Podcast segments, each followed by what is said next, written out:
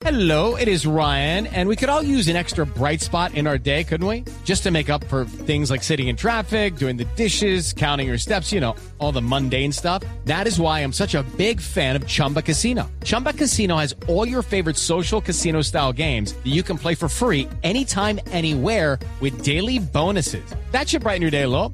Actually, a lot. So sign up now at chumbacasino.com. That's chumbacasino.com. No purchase necessary. BGW. Void were prohibited by law. See terms and conditions. 18 plus. Este es el podcast La Intérprete, con Camila Zuluaga y Sebastián Nora. Bienvenido.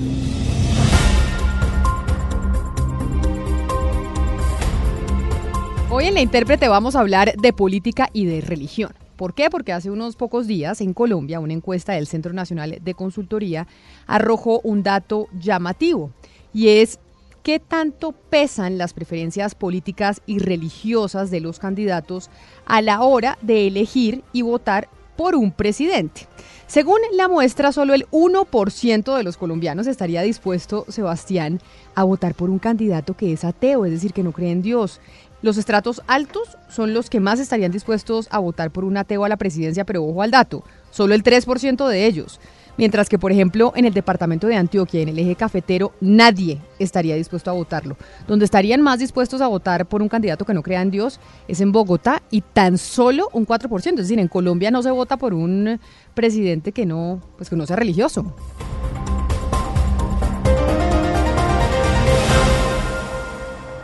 Y ese dato, Camila, el eje cafetero, a mí no me sorprende, yo creo que es la zona más religiosa del país.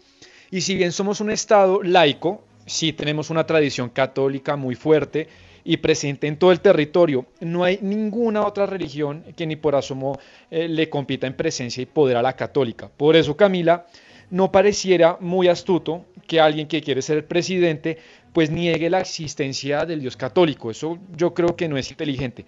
Al menos por estrategia, el Centro Democrático, el partido que ha ganado cuatro de las últimas cinco elecciones presidenciales, lo sabemos, lo hemos, lo hemos visto, ha hecho campaña y política con la Biblia en la mano. No, y ahora que usted habla de Antioquia y del eje cafetero, yo tengo unas tías que son mis tías de Medellín y cuando uno iba a donde las tías de Medellín le tocaba misa seguro y además rezar todos los días allá en la casa de las tías. Y ya sabíamos que así era, así que sí, no es ningún secreto que esa zona del país es muy religiosa.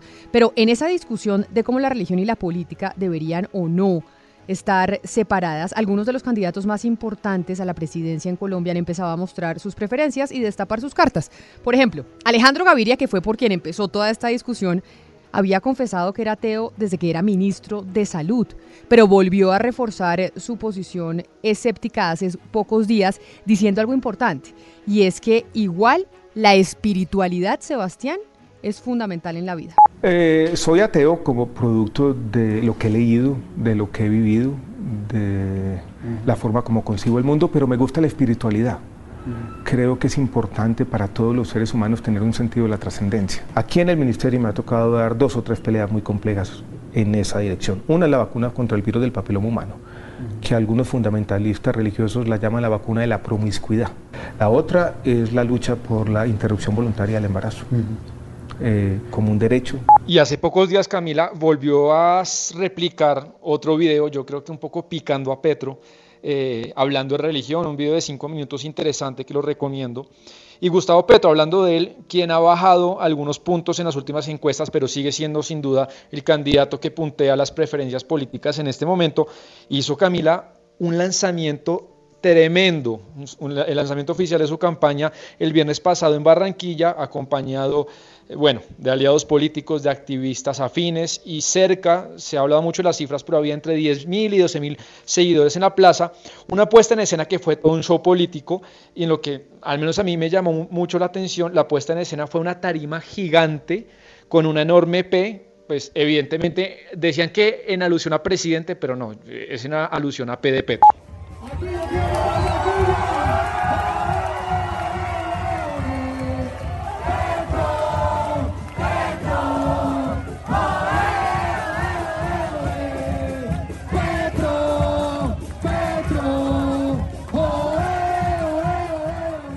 Ya están algunos opositores a Gustavo Petro diciendo que ese lanzamiento, Sebastián, podría eh, ser sujeto de una investigación por parte del Consejo Nacional Electoral, porque habría empezado los eventos eh, de campaña antes de lo permitido. Vamos a ver si eso termina en algún lado. Pero en una parte del discurso de Gustavo Petro, en esa tarima de la P gigante, habló del diablo y de Dios y reafirmó además su condición de cristiano, de un verdadero cristiano. Lo que dijo es que debe ser cercano y compasivo con los pobres y que eso está alineado con su proyecto político, que eso es lo que es un verdadero cristiano. Esto tampoco es eh, muy nuevo, porque acuérdese usted que hace algunos años también Gustavo Petro habló de sus creencias y que adhiere a la teología de la liberación.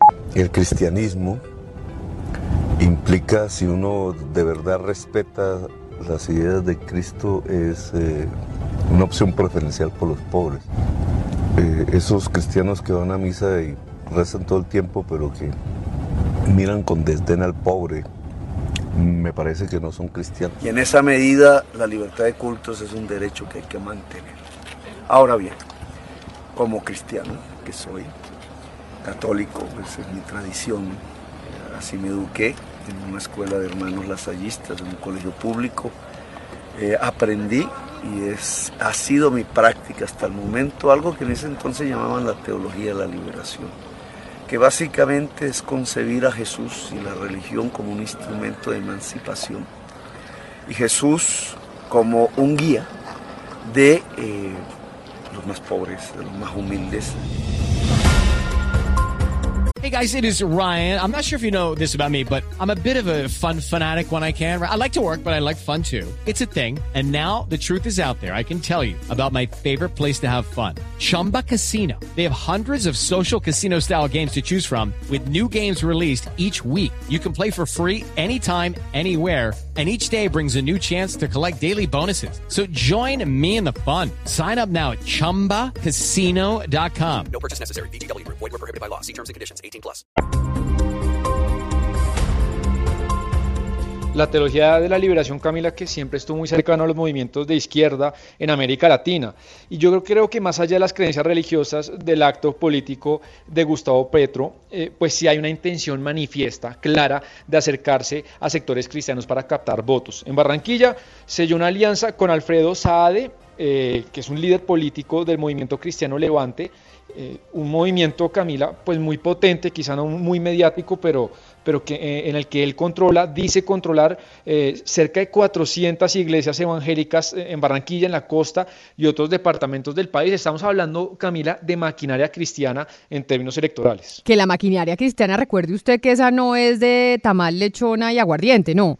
La, la maquinaria cristiana es por le porque le creen a su pastor o le creen al señor Sade, que es lo que hace que sea eh, mucho más difícil eh, de manejar o de persuadir. Pero mire, Sebastián, yo no sé si usted vio que la alianza de Petro con el eh, señor Sade, pues fue muy criticada sobre todo por sectores de izquierda que le recordaron al senador el historial de tweets y declaraciones del señor Sade, en las que uno, él se muestra contrario a la agenda de libertades individuales que Petro y el pacto histórico han dicho defender todo el tiempo. Por ejemplo, el señor Sade no concibe tener un hijo homosexual. Y usted acuérdese la agenda tan importante LGBTI que tuvo Gustavo Petro en la alcaldía de Bogotá. O por ejemplo, refiriéndose Camila a las feministas como féminas, eh, yo creo que, que y, y, está, y está bien que, que, gente cercana a Petro lo critique, porque, porque acá un poco sí rompió todo lo que, todo lo que él cuenta y eso es algo que, que, le van a cobrar más adelante. Al paso también pues salieron líderes cristianos de otras tendencias políticas diciendo que Petro de ninguna manera eh, logrará conquistar el voto duro de los creyentes. Por ejemplo, uno de ellos es el senador del Partido Colombia Justa y Libre, John Milton Rodríguez, que le dijo a Petro, usted señor no va a conquistar a los cristianos. Yo recuerdo el 20 de julio de 2018, le venga, cálmese y yo le invito a tomar cafecito y conversamos tranquilos pero es una agresión permanente porque pues para toda Colombia es claro que él está preocupado más bien es por estos últimos resultados que entregó la revista Semana y el Centro Nacional de Consultoría frente al tema del ateísmo y eso lo tiene decir. Yo le dije a él, que puse un mensaje inclusive en mis redes sociales diciéndole, mire, el pueblo cristiano ya está representado por varios partidos, incluyendo el nuestro, donde de manera coherente defendemos la vida, la familia y las libertades económicas. Él, él, él está de acuerdo con el aborto, por ejemplo él está de acuerdo con, con el matrimonio igualitario, él está de acuerdo, por ejemplo, con el tal capitalismo social, que eso es, eso es una mentira, eso no es cierto, eso no existe. El capitalismo social es una forma de disfrazar el comunismo, que era la enseñanza, recuerden ustedes, de Chávez. Entonces él está siguiendo esas, esas pisadas, por eso yo no le puedo creer. Nuestra propuesta es muy diferente, nuestra propuesta gira alrededor de la libertad económica, donde la recuperación del empleo tiene que ver precisamente con la motivación de la creación de empresa a partir de la formalización del empleo, sin embargo, lo interesante de toda esta discusión no son los cálculos políticos y si Petro va a tener el voto de los cristianos o no, y quién tiene razón aquí, si el señor Sade o el señor John Milton Rodríguez, sino hasta qué límite la religión debe estar involucrada con la política. ¿Debe haber límites o no? ¿Es deseable que la religión haga parte de las campañas? Sebastián, esa, eh, pues mejor dicho, es una discusión que ha existido en toda la historia de la humanidad. Sí, porque una cosa es el tema del Estado laico, pero otra cosa es que los políticos pues hablen de religión. Y, por ejemplo, me gustaría que hablemos un poco de historia, Camila. En Occidente hubo un momento muy importante y fue la primera gran ruptura del Estado con la Iglesia, que eso ocurrió en Inglaterra en el siglo XVI por el cisma político que provocó Enrique VIII, un rey muy famoso que rompió con el Vaticano. ¿Qué sucedió? El rey le pidió permiso al Papa Clemente VI para separarse de su esposa Catalina de Aragón. Ya no quería estar con ella y se quería casar con Ana Bolena, Ana Bolena muy famosa, que era hermosísima. El Vaticano se negó y lo que pasó, Camila, es que ese fue el germen del inicio de la iglesia anglicana en 534, porque Enrique VIII pues, rompe con el Vaticano, funda la iglesia anglicana y el Parlamento formalizó esa ruptura definitiva y consagró a Enrique VIII en un acta de supremacía y lo convirtió en monarca, cabeza de la Iglesia de Inglaterra. Pero bueno, si usted va a estar con esa historia de Inglaterra, que no es la única de Occidente, ¿no? Porque es que Inglaterra a veces se cree que son los únicos que están en la historia de la humanidad y Europa también tiene una historial muy importante de una eh, alianza entre política y religión y que no fue y no se dio con esta división que vivió Inglaterra. Pero siguiendo con, el, con la historia de Inglaterra que usted narra, Sebastián, después vino la Revolución Gloriosa en 1668, que fue un movimiento liderado por protestantes y parlamentarios que vieron con mucha preocupación, ¿sabe qué? La idea de que de la corona de imponer el catolicismo. Y por eso este proceso fue el eh, proceso semilla del pensamiento liberal inglés que logró que la corona en ese país se diera poder y le abriera paso a consagrar el sistema de monarquía parlamentaria en Inglaterra. Y esos dos momentos, Camila, fueron claves en Occidente para separar o al menos inicialmente eh, separar constitucionalmente el poder político del religioso, contrario a lo que pasa en muchos países todavía en pleno 2021, países de África y de Asia que funcionan como teocracias o como monarquías que la legitima todavía Dios, porque se entiende que la familia o el soberano que está ahí está por gracia y obra de Dios, diferente a, nuestros países que están ahí pues por la voluntad del pueblo. No, pero es que usted tiene que mirar toda la historia del mundo. Mire, por ejemplo, Occidente. ¿Quiénes fueron los primeros? Hablemos de los griegos. En los griegos, que son pues la base de todo el pensamiento occidental, había una cercanía eh, muy profunda entre religión y política. De hecho, ellos no, eran monoteístas, sino eran politeístas, creían en muchos dioses. Después vino el Imperio Romano y el Imperio Romano también estuvo ligado a la religión, a pesar de que supuestamente Estado y religión eran cosas distintas. Vino la Edad Media y ahí la Iglesia se metió totalmente en, eh, en la religión. Después cuando empezaron eh, los moros a conquistar Europa, que venían desde Medio Oriente, pues eran unas luchas religiosas. Y, así después vino la ilustración en donde quisieron separar la iglesia de la política, pero Sebastián, no nos digamos mentiras, la iglesia católica es uno de los actores políticos más importantes del mundo. Los primeros cancilleres fueron los eh, cancilleres de la iglesia. ¿Y hoy Medio Oriente qué? Si usted se va para Irán o se va a Israel, que es un Estado judío y la gran pelea es que deje de ser Estado judío o no, sigue la religión estando marcando la política. Por eso es que a nosotros nos parece extraño aquí, yo no sé por qué, pero pues esto es más común de lo que nos imaginamos. Hay que leer solo un poquito y mirar para atrás cómo esto ha estado siempre ligado lo uno a lo otro.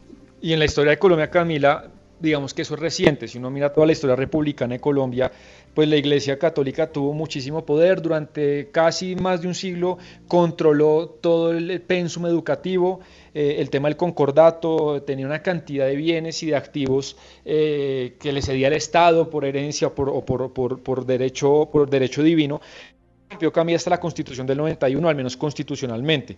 Eh, desde la ley, pues plataformas políticas, sabemos y lo estamos viendo en estos días, campañas y proyectos se siguen construyendo desde principios religiosos y muchos políticos, eh, y lo dicen sin pudor, dicen que el ordenamiento jurídico no puede estar ajeno a los pilares católicos. Y esa es una buena discusión en la que yo creo que el político tiene todo el derecho de asociar los valores constitucionales con los valores cristianos, pero no de imponérselos a toda la sociedad, al menos esa es mi opinión. No, pues claro. A ver, es que una cosa es que la religión empiece a tomar decisiones que son decisiones públicas. Por ejemplo, en Colombia ya, como usted lo mencionó, la Constitución del 91 dice que somos un Estado laico. A usted no le pueden tomar una decisión desde el Estado simplemente porque están guiados con la Biblia. Eso, a pesar de que pasa, eso no debería ser así.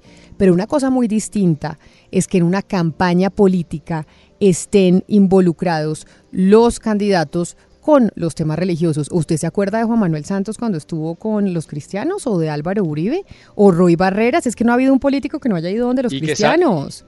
y que Santos, Santos criticó a Mocus por ateo. Exacto que estoy seguro, Camila, cuando veamos debates de Alejandro Gaviria contra personas de derecha, el Centro Democrático, incluso contra Petro, ese es un lunar o una debilidad por la que lo van a atacar. Es que siempre, siempre ha sido la religión un punto de batalla. Lo que me sorprende es que ahora nos estemos aterrando. ¿Por qué? Porque Petro lo está haciendo, no tengo ni idea, pero, el, pero lo que está haciendo el señor es repetir lo que ha pasado con la política siempre en nuestro país.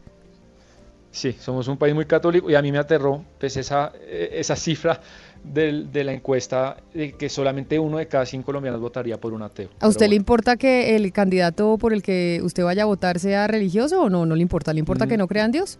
Me da lo mismo, me, parece marginal, no, no me interesa. No le importa, bueno, usted está dentro de ese 3%, usted es de los poquitos, usted es una minoría en este país, Sebastián. Así es. ¿Y a usted le interesa? A mí no, en lo más mínimo, no me importa. No me importa si es, estamos dentro de la minoría los dos, a mí no me importa si es religioso o no es religioso, pero la mayoría del país sí. Eso es todo por hoy en La Intérprete, Sebastián Chao. Nos vemos y nos oímos el otro jueves. Nos vemos el próximo jueves, Camila. Claro que sí. Hasta aquí La Intérprete. ustedes gracias por haber hecho clic en este podcast que sale todos los jueves sobre la actualidad colombiana a nivel eh, político, económico y social y también sobre lo que pasa en el mundo. La intérprete se escucha en todas las plataformas digitales. Un capítulo nuevo cada semana. Step into the world of power, loyalty and luck. I'm gonna make him an offer he can't refuse. With family, cannolis and spins mean everything. Now, you wanna get mixed up in the family business. Introducing The Godfather at chapacasino.com. Test your luck in the shadowy world of the Godfather slot. Someday, I will call upon you to do a service for me. Play the Godfather, now at Chumpacasino.com. Welcome to the family. No purchase necessary. VGW Group. Void where prohibited by law. 18 plus. Terms and conditions apply.